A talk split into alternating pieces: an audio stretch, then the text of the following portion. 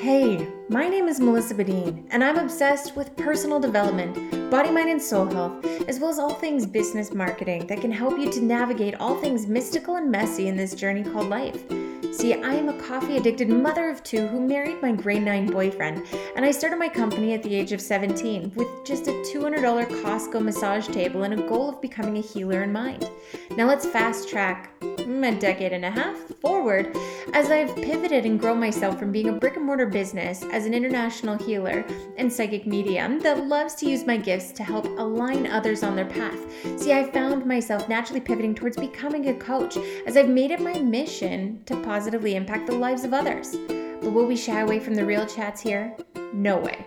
See, I firmly believe that we're all intuitive, but again, the true gift actually comes from listening to this internal knowingness.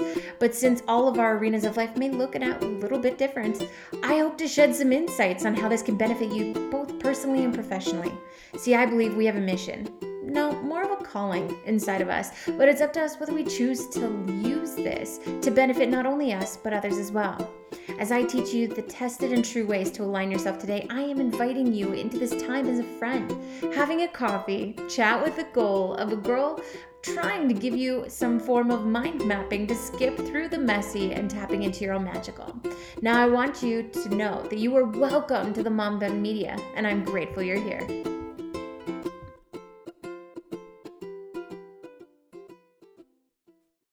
Hello, everyone. It is Melissa here, and I have a special guest. It is Nicole Sewell. Oh, I almost did it again. Uh, Sewell. And she is actually here with sharing some of her expertise and just giving us some value, but a little bit about her. She is an attorney and a life strategist, a mom, a wife, a golden retriever lady, an avid traveler, outdoor enthusiast, entrepreneur, and savvy consumer. She's a juggler and a doer, and she does life well. Nicole cares deeply about the future of the planet and raising her three boys with compassion and curiosity, being kind, learning constantly, and doing the best she can with the information that she has at the time, and then improving the information when it comes to light. So I just want to say a special thank you for joining us here. Thank you for having me. I'm so excited to share our good tips and tricks with your community. I'm so grateful. And so you talked to about being from Pennsylvania, having a degree in like from Cornell University and the University of Pennsylvania and doing all of that. That's that's a huge background. That's a huge bonus on your end and what you bring to the table in, in your career. Would you want to share currently what your past experiences were and what you've pivoted to today? Because I find it so amazing what everybody's entrepreneurial journey has kind of led them to today, if that's okay. Oh, absolutely. I'd be happy to. And especially when we talk to moms, I think it's so important to share our paths because they're generally really curvy and not linear. And when we hear other people's, we actually see a lot more potential than we can see in ourselves. Um, so I am actually originally from New York.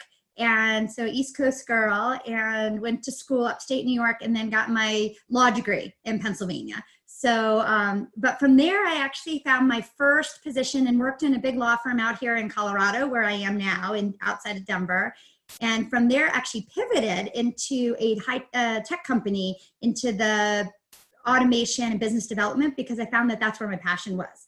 I so enjoyed the art of the deal and could kind of mix the work, the kind of fast moving business world with the requirements of the legal world so that the deal would hold. And I worked up to a few hours before I had my first son. Uh, he arrived three plus weeks early at nearly eight pounds. So it was probably good that he did arrive early, uh, but he was quite the surprise. And within uh, two and a half more years, I had two more boys. So I went from full time uh, achiever, you know, working, working, working to momming and trying to work. And it became kind of a wild mix. And through that, um, I found that being the primary caregiver was a real passion of mine while still not losing myself to the mix of raising family and all the different roles we women play as community members, wives, daughters, um, caretakers was that I could do some consulting. So over the years, I've done tons of different consulting projects. And one of them that got really exciting is I ran some summits for women mixing work and family called Women in the Mix. And the whole idea that we're not you know we're not scales it's not a balancing act it's a beautiful chaotic mix and you know what are the best uh, tips and tricks that we can do to really enjoy the ride as opposed to looking out on the other end to be like okay i'll get back to myself someday um, really dedicated to the concept of not losing ourselves in that mix. That's such an important message that yes, I don't even think it's just moms though, but women in general. Like we put ourselves to such a high standard of running a house, running a business, running a family, and like all these things where my husband doesn't get asked half the questions I do, where it's like, who's watching the kids? Nobody asks the guys this. And so kudos for bringing that up and just bringing that awareness, but also following, like you had said, all those different waves instead of looking at a linear aspect of where everything needs to go because it is a pivot. And just mm-hmm. following your passions in that i love that. And i love that you started from like the lawyer end to automation. Like that is quite the pivot itself. And so women in the mix i think that's phenomenal. I'm all about women's empowerment and just giving that value too. So you and i align in that. But a lot of times people i find stumble in finding themselves. And so it's really empowering to see you just really shine in that. Like i'm really i'm really grateful you show up in that energy and, and you present yourself for that because that is something that's not always common in in our field. And so that's amazing. So um i would like to talk about you know what do you find the most valuable thing? I i agree with you that there's a lot of different assets to importance but time is the most valuable asset. And i would like to know what your thoughts on are about talking about time oh wonderful i'm so glad we have this platform because without a doubt time is our most precious resource people oftentimes think it's money but it actually is time. Your time is money. So, what you choose to do with your time is a direct outcome of your life satisfaction, of your ability to get things done, of your money, of what you do with it. So, when we back it up, we always say that life takes active management we have to be active participants. We have to, as you said earlier, pivot when it's required. Those that are adaptable are generally the have the highest life satisfaction. So time is generally misunderstood. We as humans tend to live patterns. We wake up generally at the same time. We do the same kind of morning routine. We do work in the same way. We kind of go through weeks and they can look very much the same, especially right now living in COVID, right? Where we don't leave our homes as much as we used to and we don't have different places. But there's this beautiful uh, science backed research that actually supports that not only when we think of biological clocks, oftentimes people associate your biological clock with having babies, but every human has a biological clock that has a lot more complexity to it than um, about child rearing. It actually has a lot of complexity to our natural circadian rhythms and where we have energy in the day and where we fall in energy, where our focus is, where our creativity is, where our best chances for collaboration, like you and I are doing right now. And if we do a little bit of learning, we can get so much out on the other end. So, if it's okay with you, I'd like to just explain a little bit of how that works. Um, and I've shared a handout that you can share with the viewers later, and they can figure out their uh, their exact clock and start, you know, creating their own personalized time plan.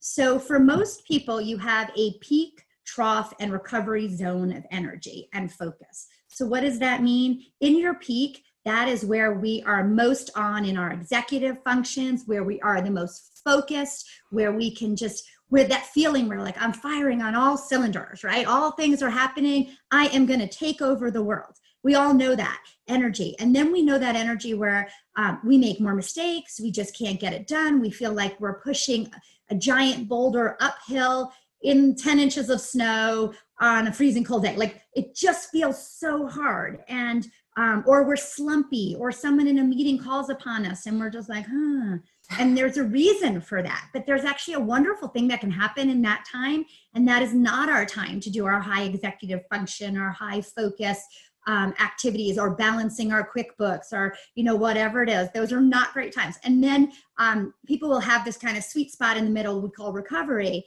And this is all based on a wonderful body of research that's in a book called When um, by Daniel Pink, if anybody really wants to dive in, uh, and you can get more of it. But he has a wonderful sense of humor in the way he tells you these things. But in this recovery, you're actually your executive functions on and your creativity and collaborations on. So your energy and focus are kind of in this mid place, maybe not in the high, but oftentimes when you're in the mid place, it's a wonderful time for social activities as well.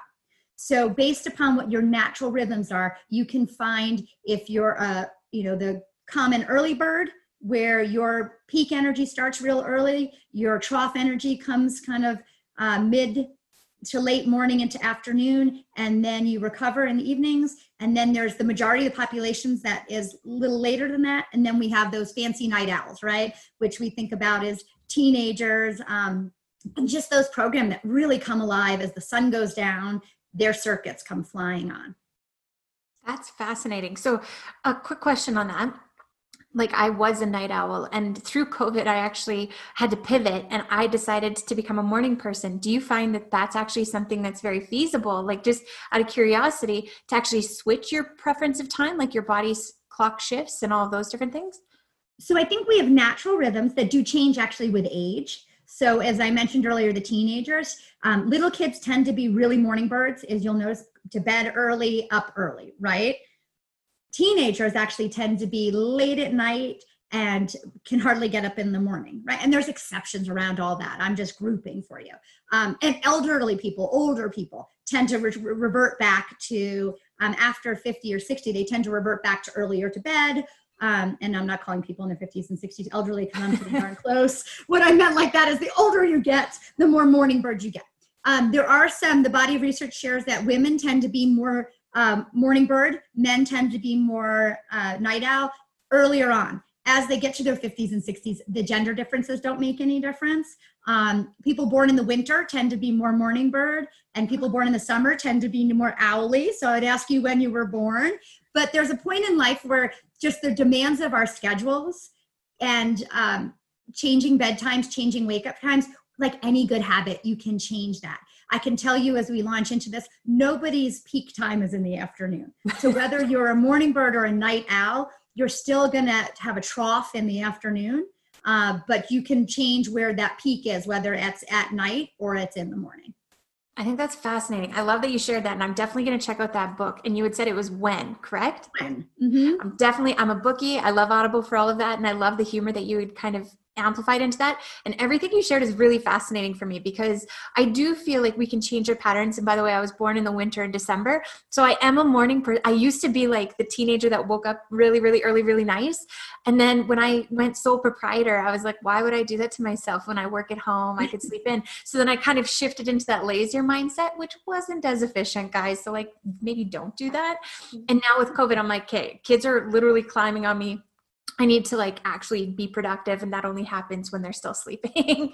so it's one of those things where I've learned to shift myself. But yeah, for, for everybody, I think that's so fascinating how you were talking about the peak times and troughs. Now, I know diet plays into that too for energy and, and everything too. I didn't realize how much sugar really hit me at that like 2 p.m. crash wall, and it depended on like how much carbs I had, and like I, I really had to learn that too. So I'm sure that there's lots of other factors that play into that, but I love everything you're sharing because it's actually something I'm not familiar on. So I'm going to be looking at that, you know, PDF and opt-in that you had shared with us, and I'll be sharing the link with everybody who's listening. It's it's amazing. So next question is now that i understand that we don't experience a day in the same way how can i find my personal chronotype? So on that uh, handout that you'll be sharing there's a little calculation you can do. So it's real simple actually. What you want to do is what would be your natural bedtime if you had a choice, if you didn't have to stay up for something or you didn't have to go to sleep because you had to get up early the next day, what would be your choice of bedtime? And then what would you naturally sleep? Are you an eight hour a night gal? Are you a seven hour a night gal? Are you a 10 hour a night girl? Like, you know, what does your body naturally need? And so, what I want people to do is kind of explore what's my natural bedtime. So, I'm going to use real easy numbers so that we can figure it out. And there's an example um, on the the exercise for them to calculate it. But let's say you naturally chose to go to bed at 10 p.m. and you would naturally wake up at 8 a.m. So there's 10 hours. That's a nice, you know, restorative sleep, right? You would calculate your um, natural midpoint as the space between those two. So it's a 10 hour sleep. So half of 10 is five. And you could just subtract five back from eight in the morning. So your midpoint would be 3 a.m and under 3 a.m you would be in that fine line and that's on the sheet for everybody which shows you know if you wake up at 3 a.m am i an early bird? Am i a um, regular? Or am i a night owl? I'll tell you right now you're not a night owl if you choose to go get that. But everybody should sort of figure that out and then it tells you which chronotype you fall in and then it tells you on the sheet as well um, how to how where's your peak trough and uh, recovery zones. And if you'd like me to cover that real quick, I could just give a few examples. Absolutely. That'd be amazing. Okay. So, for example, let's say the majority of the population is just a regular bird, right? Which is about 60% of the population, meaning they tend to wake up on the earlier side, not early. They need a little time to ramp up their energy, meaning they don't pop out of the bed and they embrace the world without a coffee. I pop out of the bed, shockingly, and embrace the world without a coffee. But my husband does not. So we don't engage in a lot of conversation until, you know, the air has kind of warmed up. Um, but I get up and my hands are in everything and I'm replying and I'm doing and I'm going, going, going because I'm immediately in my peak as an early person. As a, as a regular, you know, people trying to need that time to ramp up. So let's just say they wake at 6:30, probably by 8:30 or so, a couple hours into the day, they're starting to fire on all cylinders. That's the best time in our peak time. Um, this is on the sheet to share uh, reminders with folks. Peak time is executive function. That is the time to take care of heavy thinking, analytical projects, making decisions. This is the time, actually, if you're going to have a meeting with funding sources, um, more favorable outcomes because people are generally in a better mood, more optimistic in the morning. If you had to go to the DMV or court for something, you want to go in the morning. Judges are, are kinder. DMV results are kinder. Um, they're more optimistic. They give people the benefit of the doubt. Um, meetings with your organization you want to do in the morning, people are awake. Meetings can be shorter and you can get better outcomes. Um, other type of things like we are talking about number oriented. If you have kids and they have a choice to ch- uh, in their schedule encourage them to take math in the morning. Math in the afternoon is not a great idea.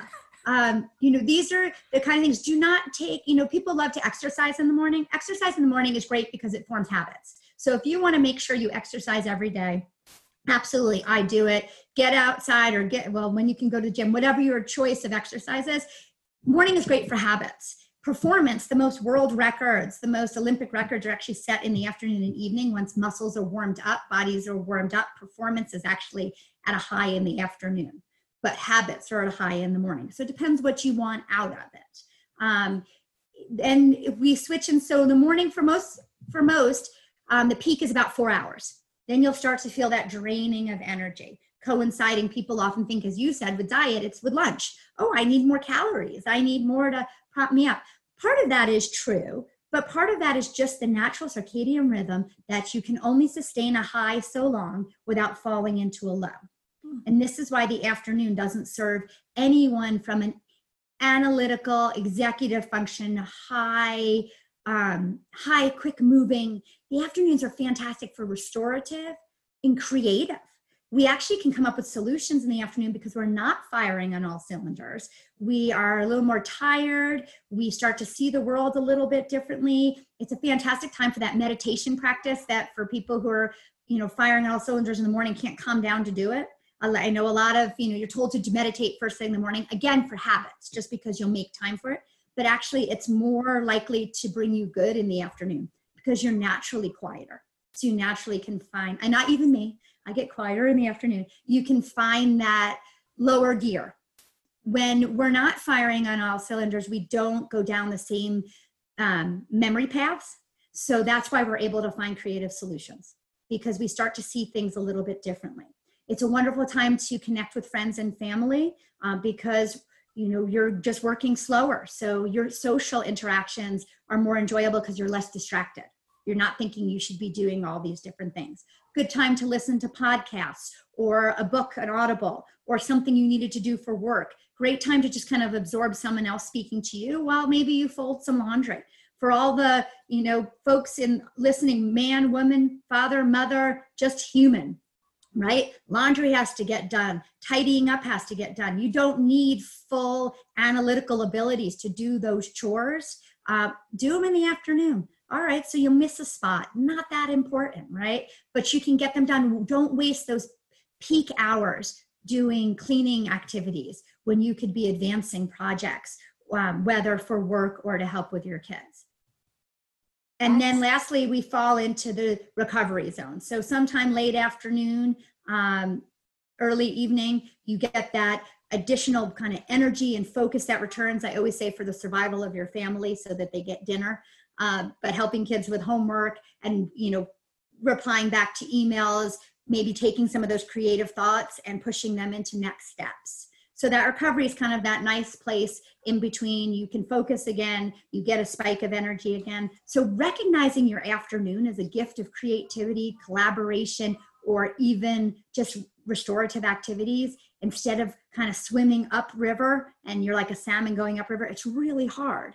Instead of beating ourselves up for it, find the things that work well there, but do avoid um, meetings or like a fun fact in the book that I love. So it was he shares that there's more mistakes in hospitals, at doctor's office, misdiagnosis because like you're in your trough, they are too. So now I'm encouraging everybody your most important appointments in the morning. You know, use that afternoon for more creative and restorative activity. I think that was like the biggest takeaway for me when you were talking about like people being kinder, more open, forgiving, everything. Cause I'm like, yeah, even through like the homeschooling experience with my kids, you're you're hundred percent right. There's there's a peak after in the afternoon where I'm like, you guys have to go to your room and like go calm down or like collect yourself because they're mean like they're getting mean and mm-hmm. i think i am short tempered too in that so that's amazing to just have that awareness and understand your executive time your creative time and your restorative like your recovery and, and everything so i think that's that's such a great breakdown and such a great gift that you share with your audience and thank you for sharing it with ours here too because that there's so many like mind moments where I'm like, yes, just even planning and mapping everything out. Cause like for those of you who can't see, she's got post-its all over behind her on a whiteboard. I actually legitimately have OCD. So I have papers all over my desks and I have everything organized and then there's like notes and all these things. And just knowing when to organize, schedule and actually set myself in for those times, that is that is going to be a game changer for me. So already huge thank you for that tip. Thank you Nicole. Um, so the other thing too is I would really love to know what are some of your favorite productivity tools and what do you use with like understanding your energy and your focus highs and everything in that in that field. So i'm so glad you asked. So we often hear productivity gurus who are so well meaning who will say like oh you have to get this app or you need to get this planner or something like that right? And there are wonderful productivity tools out there. And again one size does not fit all but you have a much bigger chance of success with anything that you bring into your life, complimentary or subscription or whatnot, if you understand how you work so that you can use the tool for you. So I'm not going to plug a particular tool for everyone today. Instead, I will just plug that learn to time block. And what I mean by that is use your blocks of peak analytical, you know, trough energy for a creative, restorative, and then recovery. Block those with your to do list. What we need to do is whether you keep a paper to do list or an online to do list, or you keep a paper calendar or an online, whatever it is, right? Is marry those two. What, and what I mean by that is now that you know when you're functioning as best as you can for the type of activity you're trying to get done, you now need to take your to do list and block it into your calendar so that you've made time to do that. Meaning that if I have a big report to do, or if I'm creating a new course, the afternoon is not the time to do that.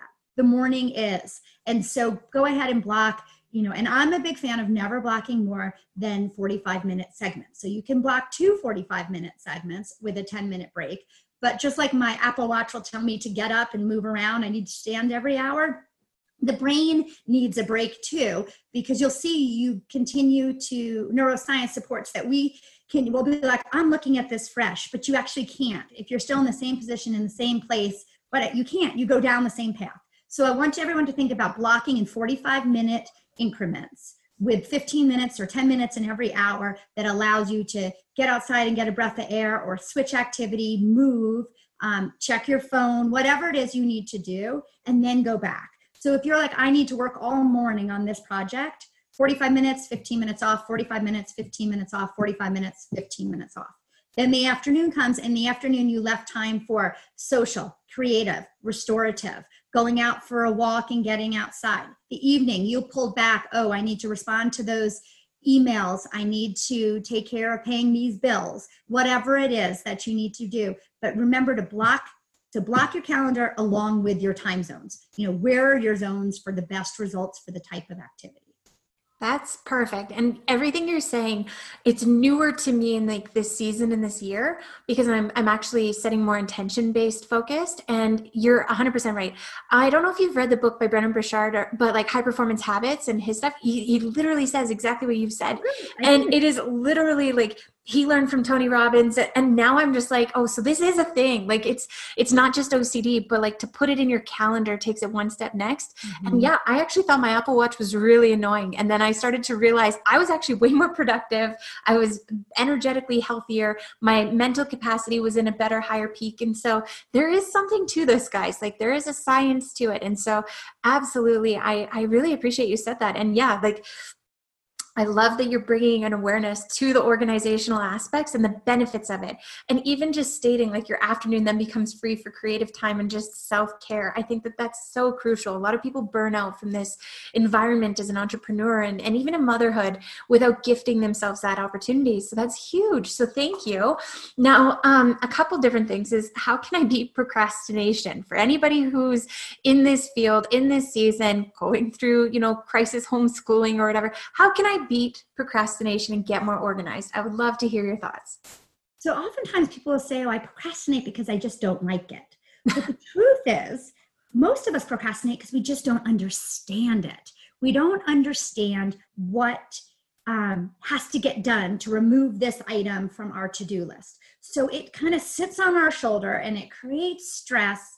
And um, we write it from day to day, or we move it in our calendar from week to week and we stare at the pile on our desk and we're like, oh, it's never going to go away. So, the number one procrastination buster I have for everyone, and I promise you, it is tried and tested. As much energy as I have, and as much as a doer as I am, I procrastinate as well.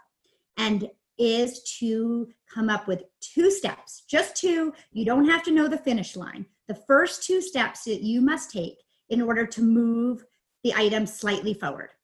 So, what do I mean by that? I'll give you an example. My oldest child had a sports injury earlier this year, and uh, I we have an accident policy because we have a really high deductible policy, and it would fall under the accident policy. But I can't submit the accident. I have to do it. The um, the medical providers don't do it, right? And so it's almost like a, a co-insurance. You have to do all the work yourself.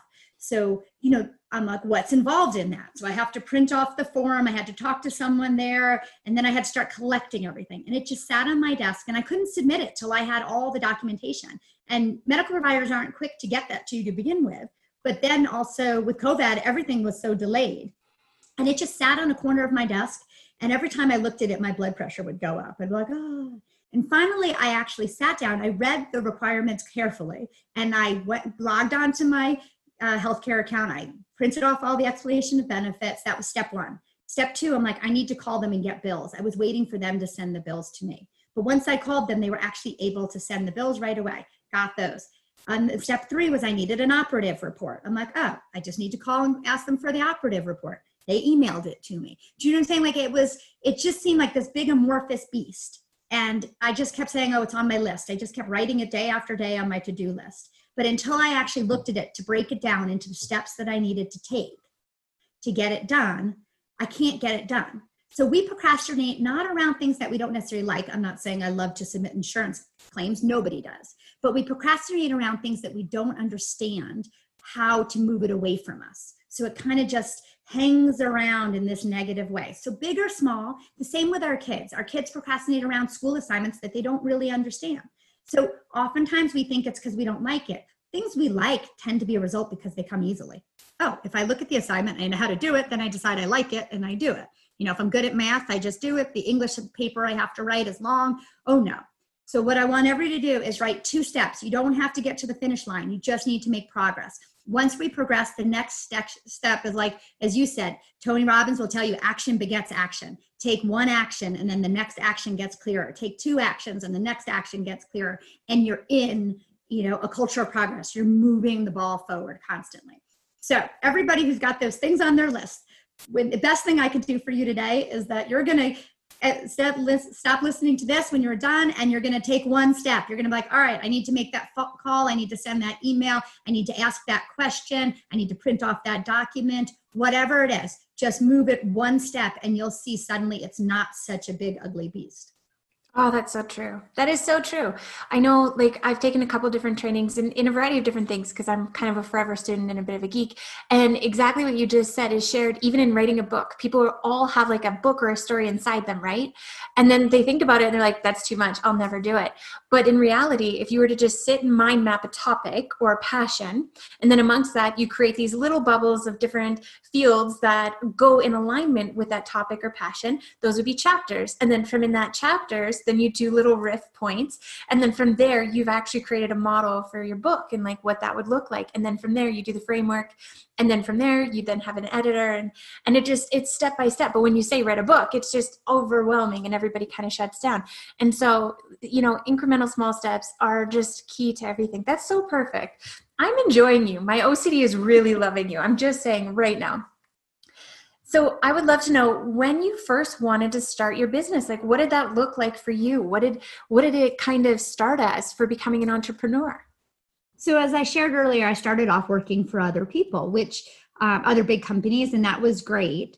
But when I mixed family um, in, when my sons came along, it made a lot more sense from flexibility and my time as kind of we started is my most precious resource and i wanted the flexibility to be able to be the primary caregiver, but the realities are I also needed to be a contributing breadwinner in my family. And what did that look like? And so that is where entrepreneurship kind of started with consulting.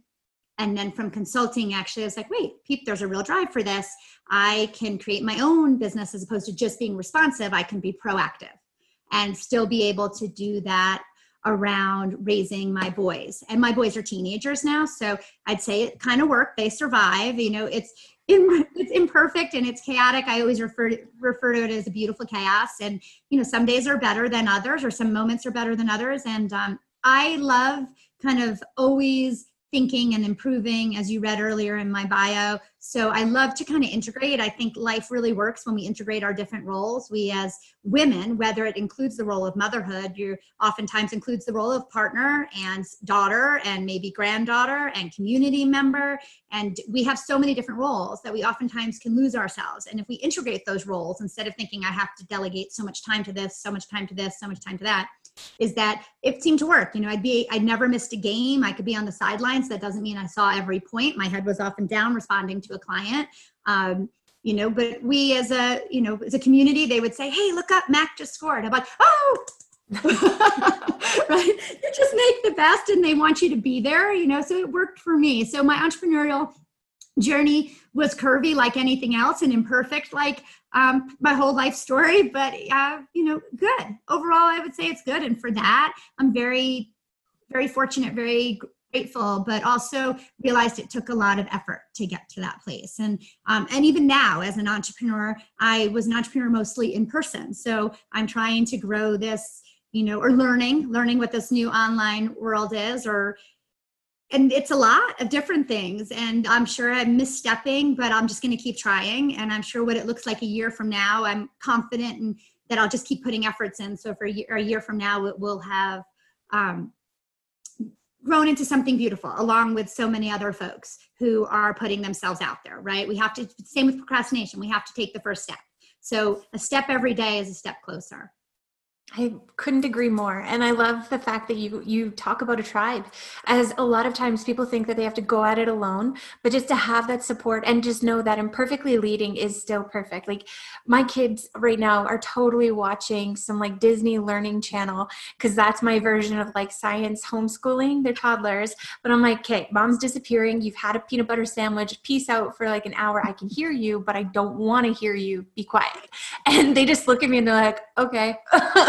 and if you were to you know think a year ago that this is how i would be in the middle of a work week it does not sound you know perfect. But the fact is is we adapt. And as moms you're able to create that reality and do that for your sons and do that for yourself and build that opportunity. And that's that's what i want the listeners to know is it won't always be perfect ladies. It won't always look amazing. It won't always feel great either because there's going to be moments where we actually put a lot of heaviness on our chest but you don't need to. Like we've all been there. And it's just really showing up authentically and sharing in that not not mm-hmm. holding like that compete compare. We remove judgment here. And so i'm grateful that you're sharing that truth because a lot of times people don't admit that. They don't admit the imperfect show ups and and what that looks like. And so I, I love that. So i would love to know what is your biggest driver within your entrepreneurial journey? We have one beautiful chaotic life to live and i think we do it better when we share our tips and tricks and our special you know special sauce to life and that became my um, passion. I wouldn't say that I was one of those people who could say I had one driving passion, you know, almost envious of the Steve Jobs kind of one lane. He knew what he was meant to do. And I think a lot of us struggle to um, identify that. And when I realized that, you know, one of my superpowers was actually supporting others to live their dreams and help them take dreams and make them goals, right? You know, what's the difference between a dream and a goal? A dream is a wish and a goal is actually, you know, it's got it's got steps along the way to get you there. And when I realized that I could help others to do that because of my natural inclination to pivot and be adaptable and see around corners and just always take action consistently, um, that I was like, maybe that's my driving passion and I love it. And we, you'll recognize that. I think it took us a journey to get there. I've done a lot of different things along the way, but this life strategy work um, has been so fantastic because people have been so attracted because I've been able to give results and that feeds me and makes me want to do more. So, you know, whether that work is in my home to help, you know, my family live a good life filled with gratitude and opportunity or to do that for clients whether individuals or you know teams that are trying to work the best they can together to come to a common goal and a family is that a family is a team working together that has individual and common goals in there. So working in ways to how we use time um, how we use communication skills how we use our motivational assessments all of those things to get the best possible outcomes is what drives me um, from the minute i wake up till i close my little eyes close to 10 o'clock I love that you even admit your bedtime in there. And that's perfect. I, I 100% agree though. When you can see the results and the transformation that you can give your clients, it is a it is a motivational force and factor in the in the driving business aspects too so that's that's amazing now i would love to know what kind of has held you back in the past like a lot of people have these internal objections or these limiting beliefs or a block that they've carried and it could be something that's happened to them been said to them it could be something that they've subconsciously just taken on so i'd love to kind of know that because a lot of times our listeners they have that too but they're just not aware that that's something that they've allowed to hold them back. And right. it almost gives them permission to know that you've been able to overcome it. So if you don't mind sharing. Oh absolutely. The first one i think would come to mind and i think many a woman and, and mom would would refer to this is that once you sit, hit a certain point so you know i was the professional then i was the mom right? Is this it right that was my chance i didn't become that beforehand um, do i have another chapter and i want to say that absolutely not only do you have another chapter, you probably have three or four. You know, given life expectancies, um, that if we're going to live to be 90 or 100, that a woman alive today uh, will has over a 70% chance to live into her 90s. Right? That's a lot of chapters ahead. And to think that we can't pivot and we can't start fresh or just change direction even a little bit um, and keep adding. So I think that was the first thing is when my kids were growing a bit older and they were growing more independent I was like, well, am I, is this it? Well, this must be it. I must be done. Um, I'm going to be this for the rest of my life. And I realized I was, didn't need to be, and I could continue to grow with my passions and the clarity. And so that has probably been my biggest aha moment is that I, I was almost blind to the idea that I was limiting myself, that society wasn't. I was just putting certain expectations on myself to limit. And when I let those go, it was so freeing and all these opportunities started coming. So, you know, I think it's very important as a human, not just a woman, to realize that we have a lot of different chapters in ourselves that build on one another and that we should be open to you know what that may be. And then i would say from a very practical point of view i would say that the whole technology world is overwhelming to me. And i was like oh can i learn this? But here i am learning little bits making mistakes along the way. So if that's part of your next chapter yes you can. Because if i can you know you know, I wouldn't say that I'm not an intelligent being, but anyone can. You know, you'll make expect to make little mistakes or big mistakes, but you'll recover from them as long as you keep trying. That is so true. And I love that you just openly admit about technology and stuff too, because a lot of people do make that the hang up. Mm-hmm. And instead looking at it as those small incremental steps, like how you had explained, you know, the working through the insurance, you know, and just allowing that to kind of set up. A lot of times it's one hang up that holds them up from their ultimate goals. So that's perfect. Now, I always love to ask everybody that comes in as a guest, what would you give to some like what advice would you give to somebody who's starting on their journey like starting fresh what do you think would be the biggest you know opportunity for them to really have a takeaway here for them? I would marry the concepts we went through today. So one i would get clear on you know what it is you want to do. Something small to start with. I would start small one finite project um, that you can start with and then use your time right to help promote that along as quickly as possible so that you get some wins, so that you get some progress, um, so that you keep at it.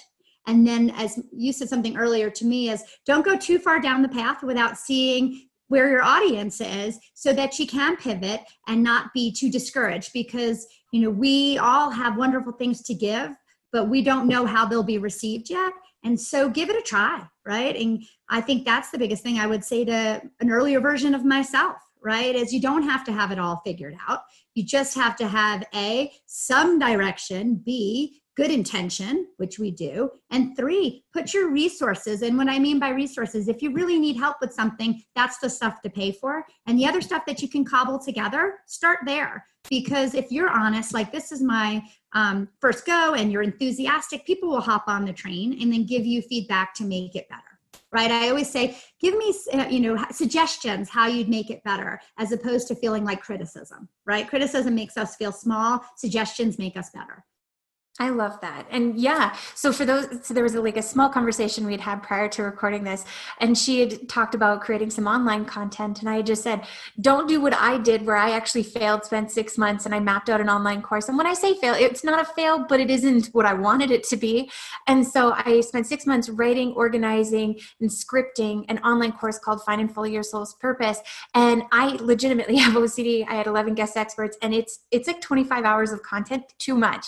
And it's it's so like it's everything into a point where people are just like okay that, like that's that's i'm overwhelmed and that's where people actually shut down. So now what i do is i actually create courses and i'll have a little bit of content in there and then i build it to exactly what they need. So i was just kind of giving that suggestion to her so for those of you who weren't sure what we were talking about it is like a beta testing program and you're right the suggestions I'll always tap in and do that. And the word constructive criticism and feedback, I, I just don't take it personally because it just allows me to grow.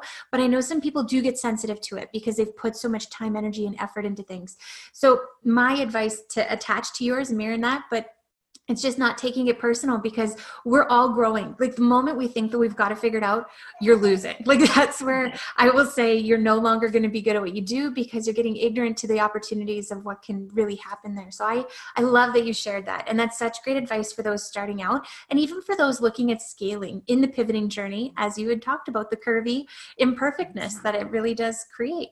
Now I I always like to kind of tap into this and just make fun of myself and and just see what kind of funny stories you have. But what would you say is the funniest like mom or entrepreneurial fail you've ever had that you can kind of chuckle along and like what's maybe happened in your journey that others might relate to? I would say it's probably consistent. I don't see typos till it's too late. uh, so I probably can share lots of um, of small and they're not horrible. I haven't had anything that's been utterly horrible, but um, I almost feel like it's, uh, you know, the universe telling me something. So I would say that um, in my mom entrepreneurial journey, I'm like, use your family for their expertise. If you have a child that's really good at of uh, seeing what goes proofreading for you and you're not, pull him in. I have a kid who's really good at, you know, kind of testing the tech for me. He's my tech support, right? And so I guess that would be my thing is I my boys are a little older and I've pulled them into the journey. When I've done conferences, when I had my summits where we had 350 people, I had them come even though the, you know 98% of the room was women, moms and women and made them stand up and they were totally mortified but it was fantastic because it was part of the journey and i think it's so important as moms to have your kids know what you do more than um, on top of being mom so that the definition of being mom is actually all these things included. Imperfect typos for sure um, but growing and helping others not just within the house because i'm just circling back a little bit preachy but circling back is don't separate those roles. Throw all those roles together. Mom entrepreneur you know, amazing podcaster, whatever that is. So that's what they see as a mom and a woman for your daughters to believe that's what they can grow into and for your sons to want to marry those amazing women and um, and and be fathers to those amazing women because as you shared earlier like we are multifaceted and we're throwing all those things together and they can be distracting from our path or they can just be part of the path make it part of the path that's so true. So good. The fact that you admit to to like the grammar mistakes, I am also like that. Like I wanted to do the Hunger Games mom salute to you where it's just like Girl, I feel you. I've actually downloaded an app and you might like it too, but it's called Grammarly and I have it on my phone and I have it on my computer and it catches everything. Like not just words, but it actually catches like where you need commas and everything. And I'm like, yeah, for everybody who's ever seen a spelling mistake, it's gone through both of those, me and Grammarly to get through to you. And I'm just going to say sorry, not sorry, because it's just now at that point what I do. But whoopsies. I try. I promise I try. I even have in my email out to folks that I'm like, you know, I time is your most precious resource as it is mine. I don't know why I don't see the typos. It's not like it's filled with them, but there'll almost always be one. And you know, I know that I'm not your person if that's going to glare at you, right? And I've had someone admit that that is like they are 90% less likely to tune into someone who has a typo. I'm like, okay, I'm not your person you know i have great things to say and i'm practical and i believe in you know solving the problem so part of solving the problem was me to i'm going to download this grammarly this is a great tip yeah but you know live and let live in our imperfect journey right so you and i can follow each other just fine because i will i'll laugh at your typo and move on and ditto to you, hun. Ditto. Because like 100%, a lot of times people think it needs to look perfect. I actually shot an email out to my list and it was just like, hey, somebody, you know, sent me a notification about like five spelling errors in the last thing that I just did. And I said, cool beans, not fixing. And I wish you a blessed day. And I was just like, if this is something that really bothers you, I'm going to be really annoying. You could click unfollow or you can laugh with me because I'm going to have a coffee cheers over here and just move along. Like I don't have time to worry mm-hmm. about that. So like you, time is my biggest asset. I will take time over money any day because as, as somebody who just really wants to suck in all the enjoyable aspects of life, it, it is something you can't can't get back. You can always earn more money, but you can't get those moments back. So, love your messaging, love what you've shared. I would love for you to just, you know, give one last message of whatever you would like to share with our listeners. And I will be sharing that opt in freebie that she's given us because there's so many things you guys can learn from her. I'm already just juicing it in as much as I can. But what would you like to share to them before we let them go? I would like to share that say, give yourself a pat on the back. Wherever you are, you're doing a good job. Wherever you are, we can all always improve. And why would I say improve? Make friends with time. Time is on your side. Figure out how to use it well. Take the tips and tricks from our conversation today. Um, and if you have a chance, go ahead and download that freebie. It's a few, it's about eight pages, and it walks you through the steps of how to kind of plot out your day to get the best results for you. Why do that? Because we live patterns. So you're living a pattern right now. It may or may not serve. And what I'm saying is tweak it. You don't have to overhaul the whole thing, but tweak it. And with those tweaks, you will get higher productivity, less stress, and definitely higher life satisfaction. And who doesn't want that, right? So if it makes sense for you, come and follow my little messy journey. I promise the typos aren't totally distracting just once in a blue moon. But they'll be there but i'm human and i'm imperfectly so and i would love for you where i'm always up for giving a riff on a conversation about communication um, enneagram if you like enneagram i love it motivation time whatever it is just this whole belief that we have one life to live let's make it sweet. I love that. Where can they find you? I want to make sure that everybody can find you so the name of my company is Sailors, like a sailor on the high sea. So S A I L O R S, Sweet Life, right? Sailors Sweet Life. And that is sailorsweetlife.com to find my website or just at Sailor Sweet Life on uh, Facebook or Instagram. And uh, pretty much this is one of those habits I'm trying to make. Talk about, you know, a roadblock as I'm trying to go live more on it because it's not a natural place for me, but I'm trying to share little tips and tricks real quick each day um, to provide us each with a little bit easier path forward. So go ahead and follow us. It's all complimentary. Love to have you come part of the community. Love that. Thank you so much for joining us today. Absolutely. Thanks for having me. Oh, our pleasure. Hello. Okay, so we vibe with our tribe, and I wanted to let you know that I'm over here doing a special shoulder shimmy celebrating you as an action taker. So I hope you know that I am doing a coffee cheers in your honor for joining us here today. And since we are now gal pals, I would love a small favor from you and would love to have you leave us a review. I don't ask for them to be staged, you can be completely honest. And I would love to get to hear what you enjoyed, what your favorite takeaway was, and maybe just what you would like to know further more on. Because if I don't know it, I'm very honest and I will do my best to bring you some support in there. Thank you again and have a great day.